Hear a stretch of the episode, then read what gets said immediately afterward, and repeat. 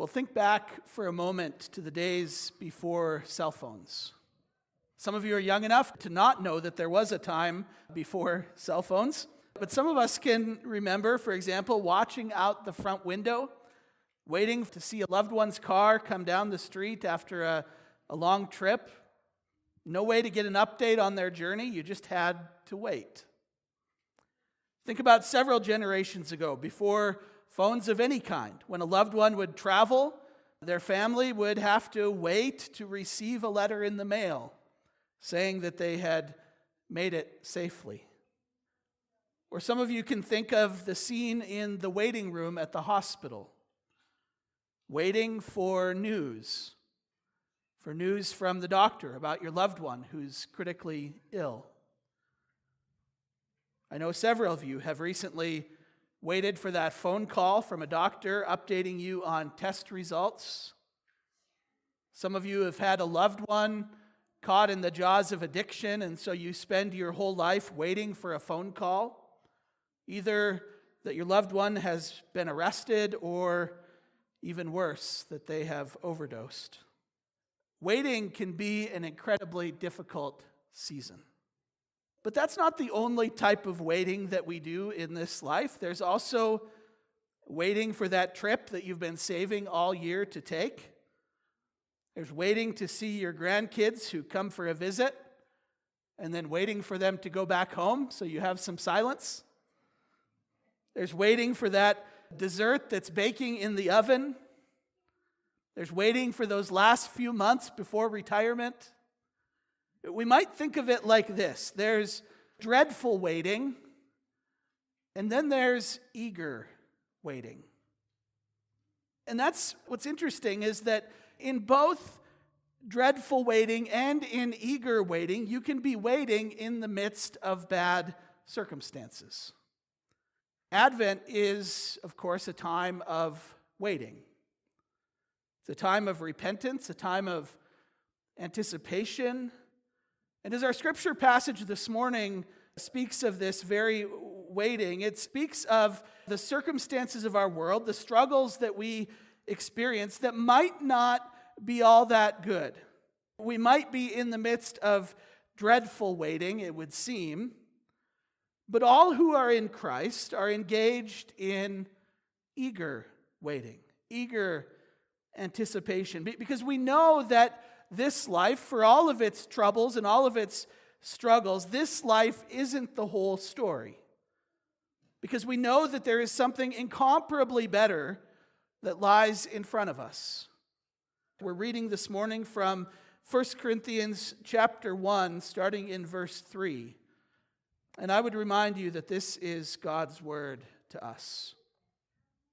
Grace and peace to you from God our Father and the Lord Jesus Christ. I always thank my God for you because of his grace given you in Christ Jesus. For in him you have been enriched in every way, with all kinds of speech and with all knowledge. God thus confirming our testimony about Christ among you. Therefore, you do not lack any spiritual gift as you eagerly wait for our Lord Jesus Christ to be revealed. He will also keep you firm to the end, so that you will be blameless on the day of our Lord Jesus Christ. God is faithful, who has called you into fellowship with his Son, Jesus Christ our Lord.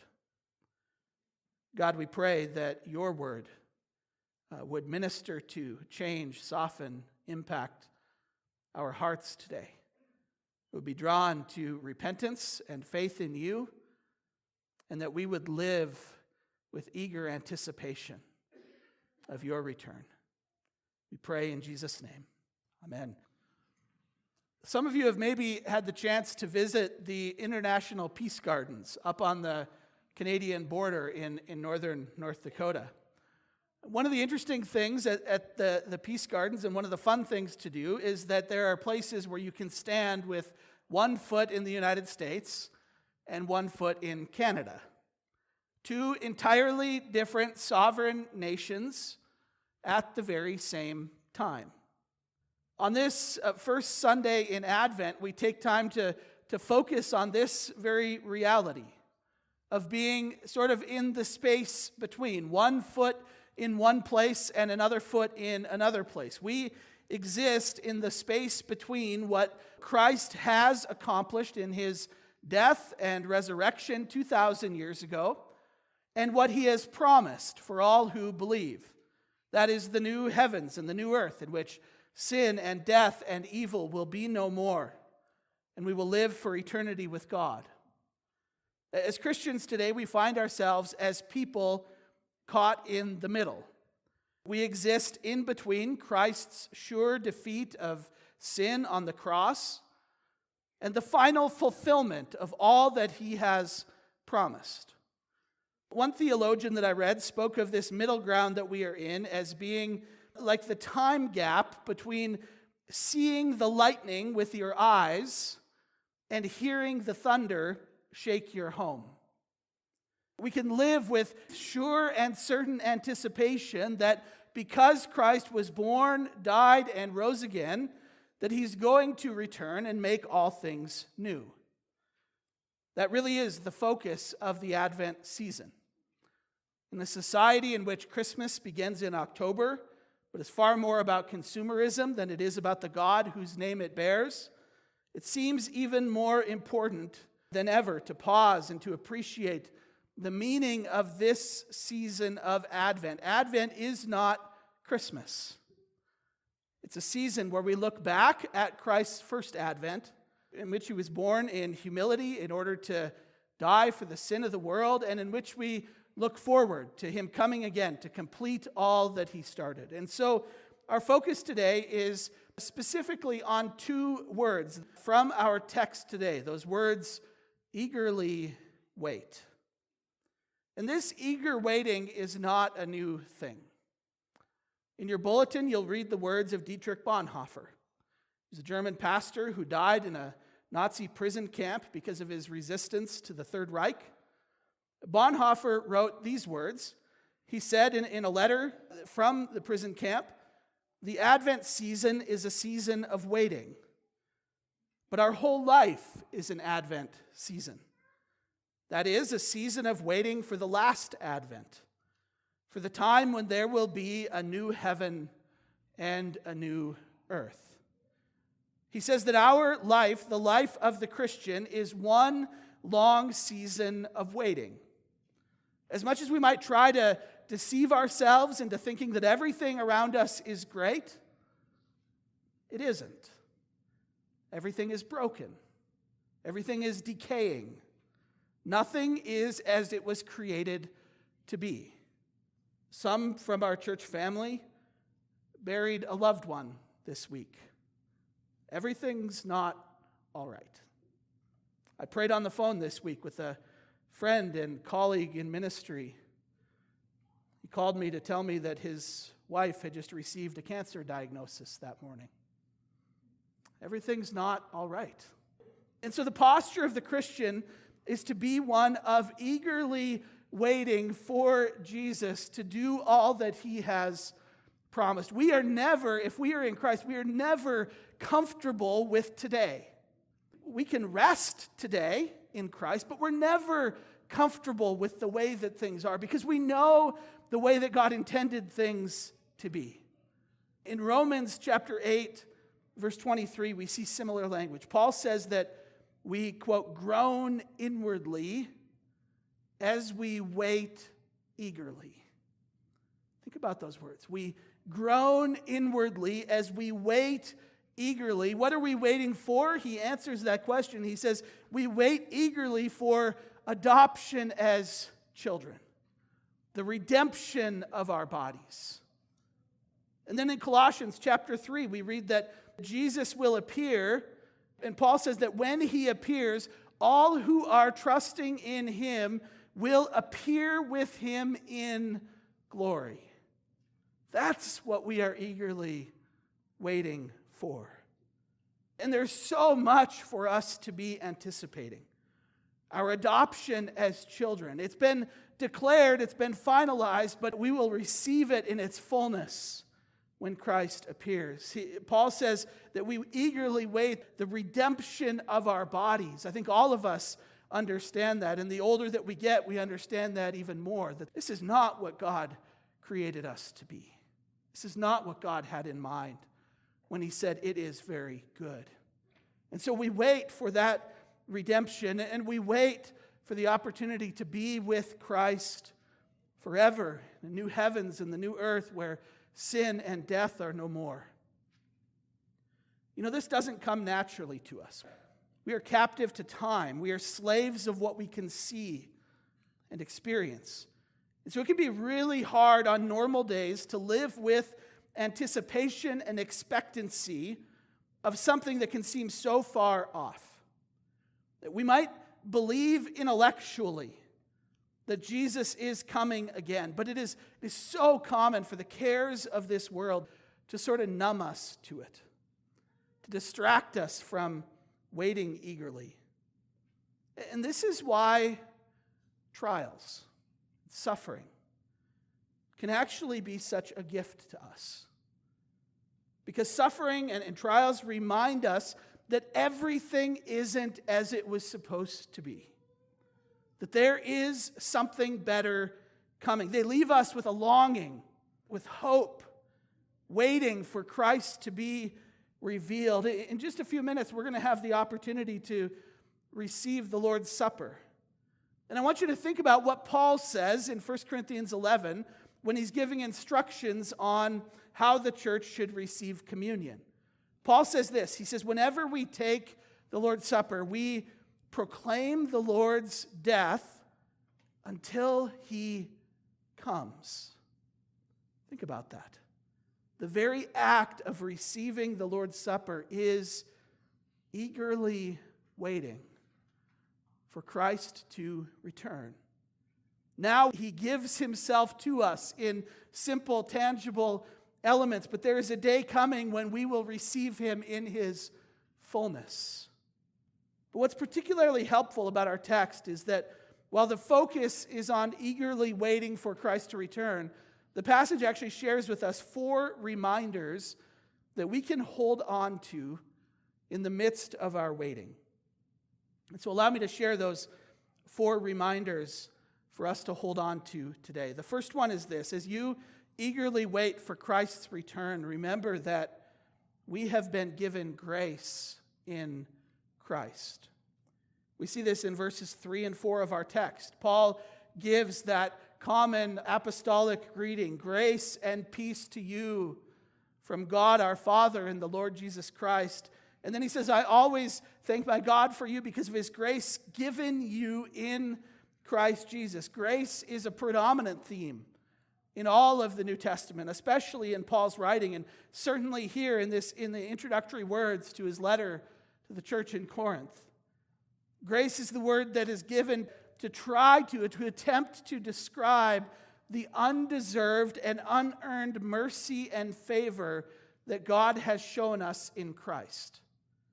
We understand that far more profoundly when we realize the audience to whom Paul is writing. He's writing to the Corinthian church, a church that was messy to say the least. If you haven't read 1 Corinthians recently do it, and, and you'll understand this theme of grace more profoundly. There was present within this congregation all types of sin and disorder and immorality. And Paul would call it out later in the letter. He's, he's going to address what's going on in this church later in the letter. But for now, he's speaking not of the level of morality of his audience, he's speaking of the grace of God. In his letter to the Ephesian Christians, Paul would remind them with clear emphasis that their salvation was not a product of their works, of the good things that they had done or could do, but that their salvation was a product of God's grace alone. He says, For it is by grace that you have been saved through faith. And this grace and faith are, are gifts from God so that nobody can boast. So that we know that our forgiveness and our salvation are gifts which can only ever be received, never earned. We have been given grace in Christ. This is the very core, the very center of the gospel. And therefore, the very core, the very center of the Christian faith. That God forgives our sins and calls us his children by grace alone, without any work or any worthiness on our part. And not only does God's grace make us forgiven children of God, the Bible also says that because of his grace, we are declared righteous. We may tend to think of righteousness as something that we do, something that we accomplish. Have you lived a righteous life? As sort of the, the totality of one's behavior. But of course, the reality is that if my righteousness before a holy God was dependent upon my behavior, I'm in serious trouble. I made the mistake of scrolling through the cesspool that is Facebook this week. I came across a, a conversation where an acquaintance of mine, who happens to be a pastor's kid, commented on this post that he had never seen his dad sin. I started laughing out loud. Because of course that's just silly, right? Matthew 5:48 tells us that the standard is perfection. Anything short of perfection is sin. Jesus in Matthew 5:48 says, "Be perfect as your heavenly Father is perfect." And anything less than that standard is sin. Jesus says that the greatest commandment is to love the Lord your God with all your heart, all your soul, and all your mind. And of course, if you give us five minutes in the morning, we've wrecked it, every one of us. We may love God, but we also love other things. We may be above average in terms of behavior or morality, but we're certainly not perfect. Don't worry, you will never hear my kids say that they've never seen me sin. It'll never happen. But I hope one day you'll hear them say that all of my hope, all of my boasting was in God's grace to sinners like me. As we wait, as we walk through seasons of suffering, seasons of failure, seasons of sin, seasons of struggle, as we eagerly wait for Christ to return, we have been given grace in Christ. He has poured out his grace upon us. Think about the Apostle Paul's next letter, his second letter to the Corinthians. He talks about this thorn in his flesh. And we don't know what that thorn was that Paul spent his life wrestling with, but Paul says that he prayed and he prayed and he waited for God to take this thorn away. And what was God's reply? My grace is sufficient for you. We have been given grace, grace that is sufficient for all of our waiting and our suffering and our struggle and our pain. His grace is sufficient for you. The second reminder that we can cling to as we wait is this that we have been given spiritual gifts. We see it in verse 7 of our text. Therefore, you do not lack any spiritual gift as you eagerly wait for our Lord Jesus Christ to be revealed. He says, You don't lack any necessary gifts. God has poured out not only His grace, but also His gifts. What Paul does here in this verse is so profound. Don't miss it. And if we only understand it, we only can wrap our minds around this if we read the text properly. Remember that this was written not to an individual, this letter was written to a church, to a gathering of believers just like this one, to members of the church in Corinth. And, and he's going to talk a lot about spiritual gifts later in the letter and all that God has given to his church. But this is so critical. He ties together here our eager waiting for Christ to return with the gifts that God has given to his church. Do you see what he did there? He says, You lack nothing when you're together, when you're in the body of Christ. We are tempted and we naturally read Scripture individualistically. Our natural bent is toward egocentricity, right? We're the center of the universe. And so we read the Bible that way. And so we hear, you do not lack any spiritual gifts, as if Paul is talking to us individually. But that's not the audience to whom Paul is writing. He's writing to the church. And so he says, You lack nothing when you are together, when you are in the body of Christ. When you are alone, when you're apart from the body of Christ, you lack much. The scriptures illustrate this in a number of different ways. Sometimes it's the illustration of the body, one body, many parts that we see in scripture. Other times we, we see, for example, the, the, the illustration of us being living stones who are built together into something great.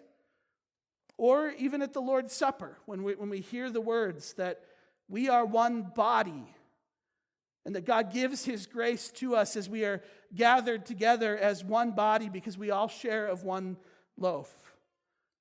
God has given you gifts that I don't have. And God has given me gifts that some of you don't have. God has gifted some with teaching gifts and some with gifts uh, of acts of service and help. God has given some discernment and some deep mercy. God has given some gifts of administration and others an unwavering commitment to prayer. And we were created to live in community, in, in unity, in relationship, in friendship, together as the body of Christ, so that when I'm surrounded by people whose gifts complement mine, I can confidently say, I lack nothing. God has given us in this room everything that we need. When you distance yourself from the church, you are incomplete. God has poured out his gifts not to you individually and not for you individually, but to and for his church. And we lack nothing when we are together. Paul summons the Corinthian church toward one another in unity because we are all in the same place. We are all eagerly waiting for Christ to return, and because we need one another.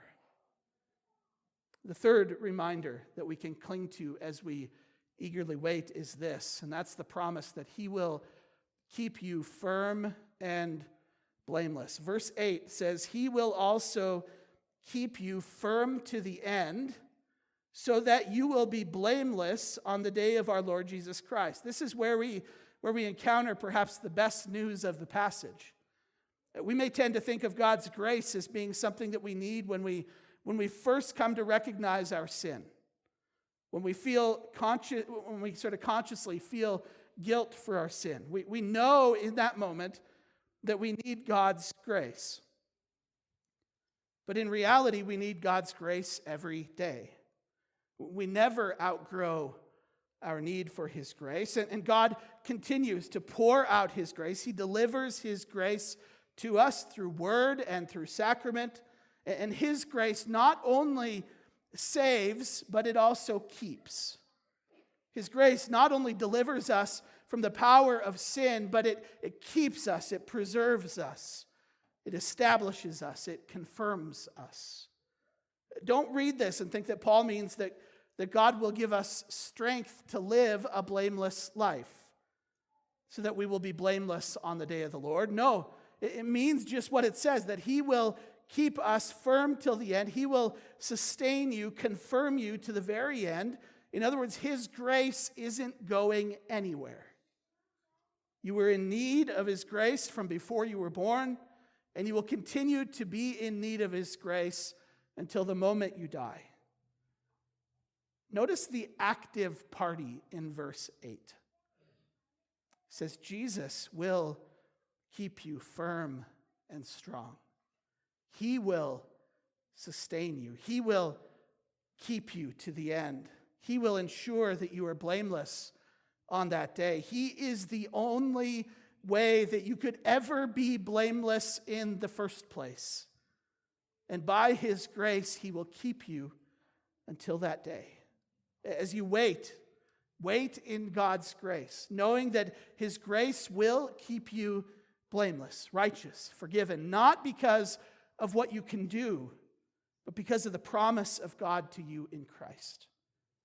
And then the final reminder for us today as we wait is this that He is faithful. Verse 9 says, God is faithful, who has called you into fellowship with His Son, Jesus Christ our Lord. If, you think about it, all, uh, all of life, all of our hope, all of our existence depends upon the faithfulness of God.